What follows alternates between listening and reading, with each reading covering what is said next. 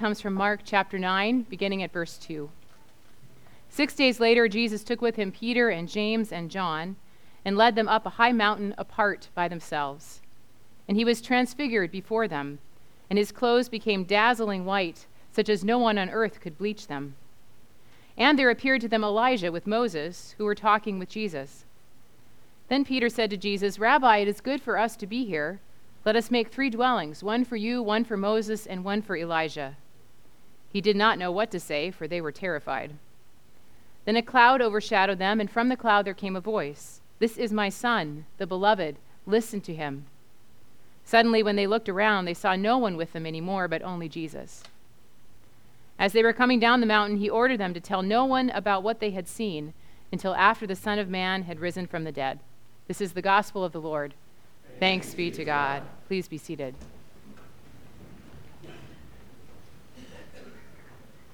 Dear friends in Christ, grace and peace to you from God, our Creator, and from our Lord and Savior Jesus Christ. Amen.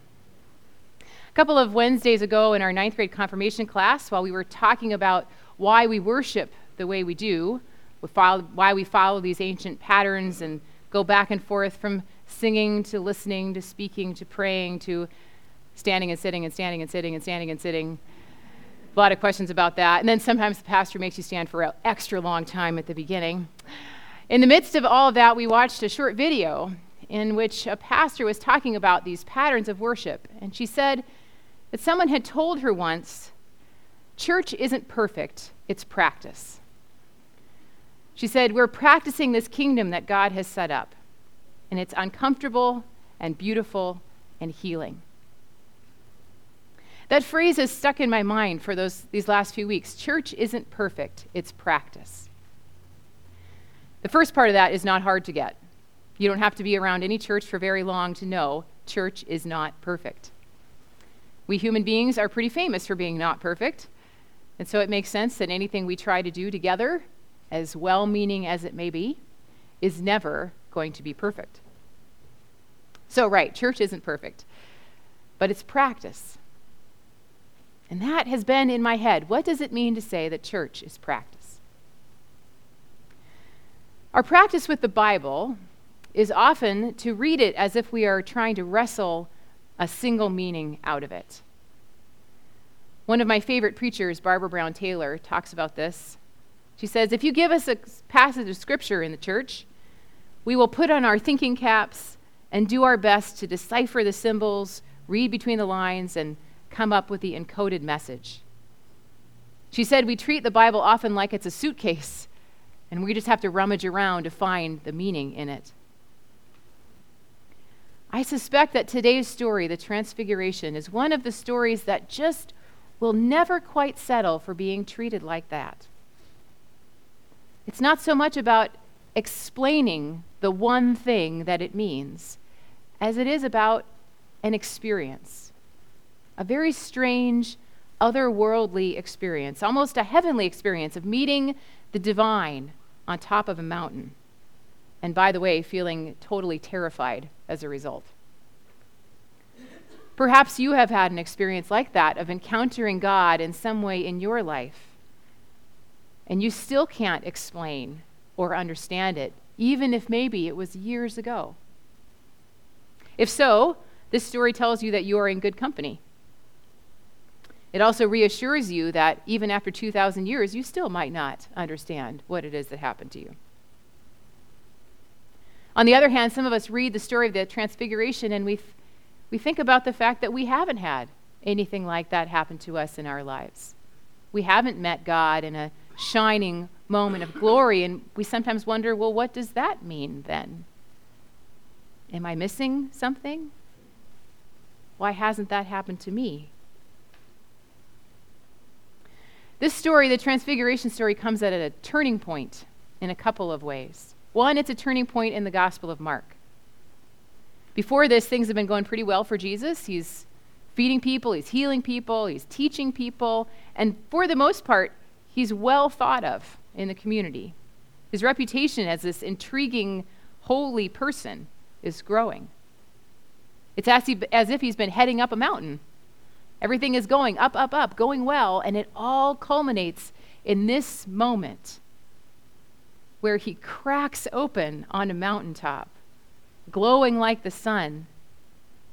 So hard for humans to describe that the best we could come up with, and I love this detail, is that he was brighter than any bleach we could use for our clothes. really? That's the metaphor? Okay.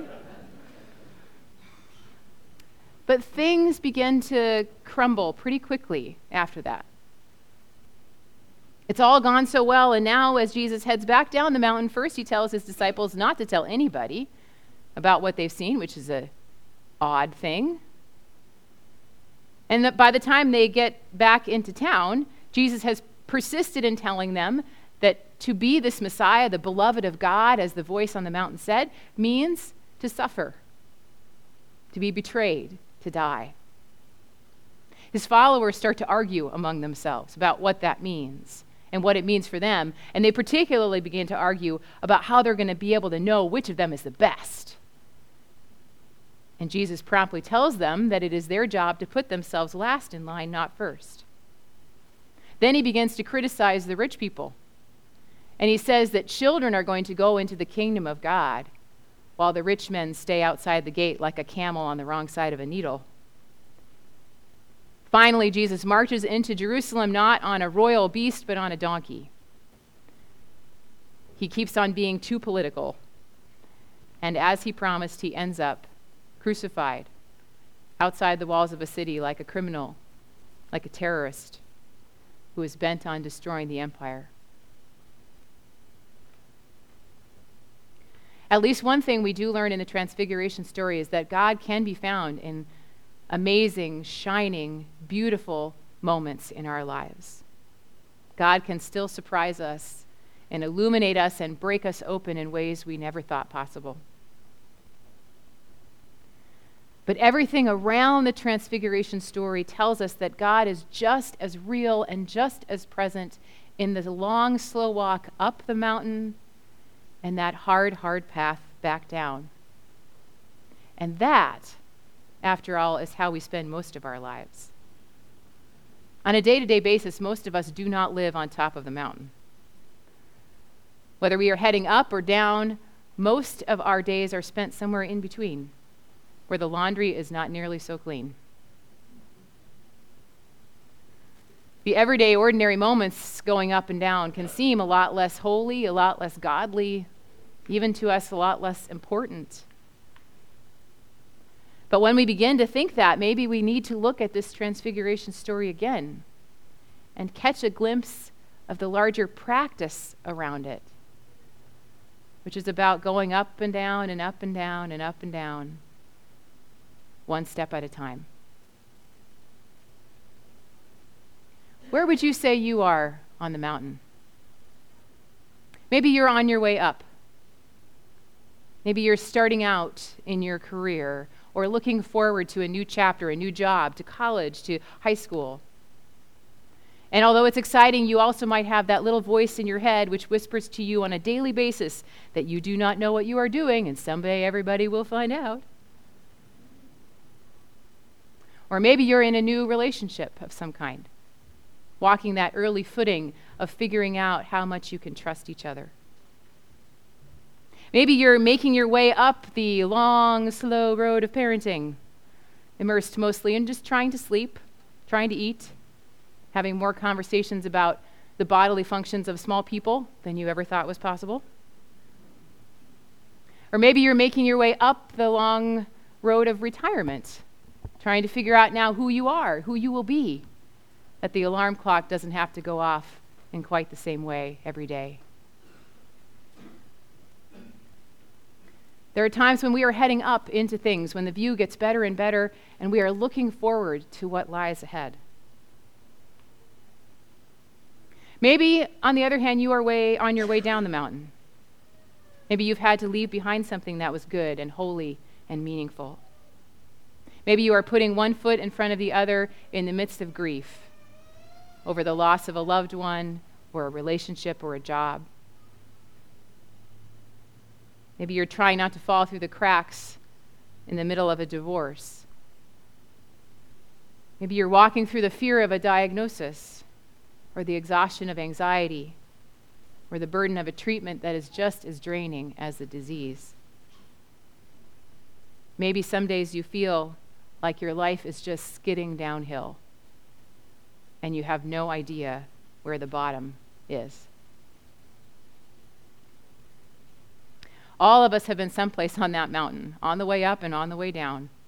Some days, sometimes both in the same day. And every once in a while, we get to rest in that glory at the top.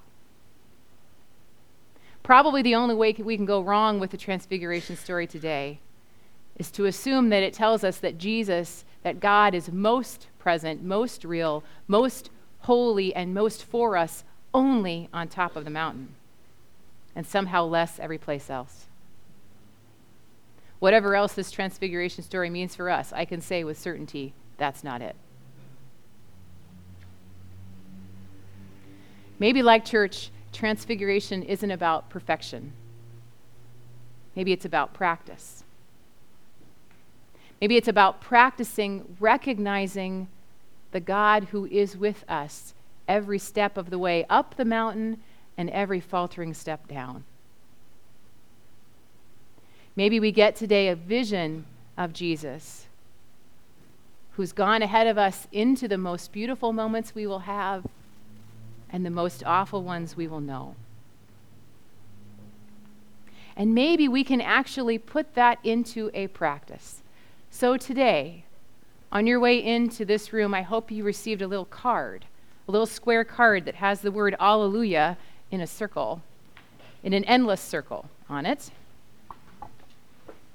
And sometime between now and when you come forward to receive communion, I'll invite you to write on the back of the card the name of someone or some place or something in this life where you believe an Alleluia is needed. For many years, it has been the practice of the church, not just this church, but the, the whole church, to during the season of Lent, which is the next season in front of us, the other turning point of transfiguration between Epiphany and Lent, it's been the practice of the church to refrain, to fast from using the word Alleluia during the season of Lent.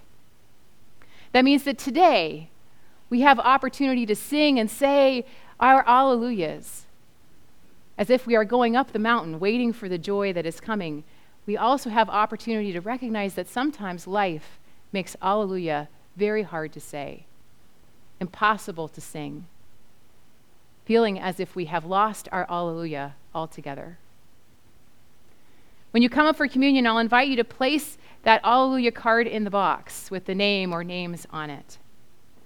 And we'll close those boxes during the season of Lent, and our Alleluias will remain buried in them until on Easter, our Alleluias rise again in some way that you will have to wait to see, promising only that they will be brighter than the sun in the sky and brighter than Jesus on the mountain.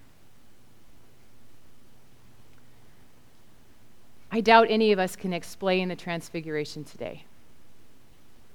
But I can promise you this that whether you are on your way up the mountain or on the way down, whether you are at a point in your life where alleluias are easy to find and sing, or whether it seems as if they have gone forever,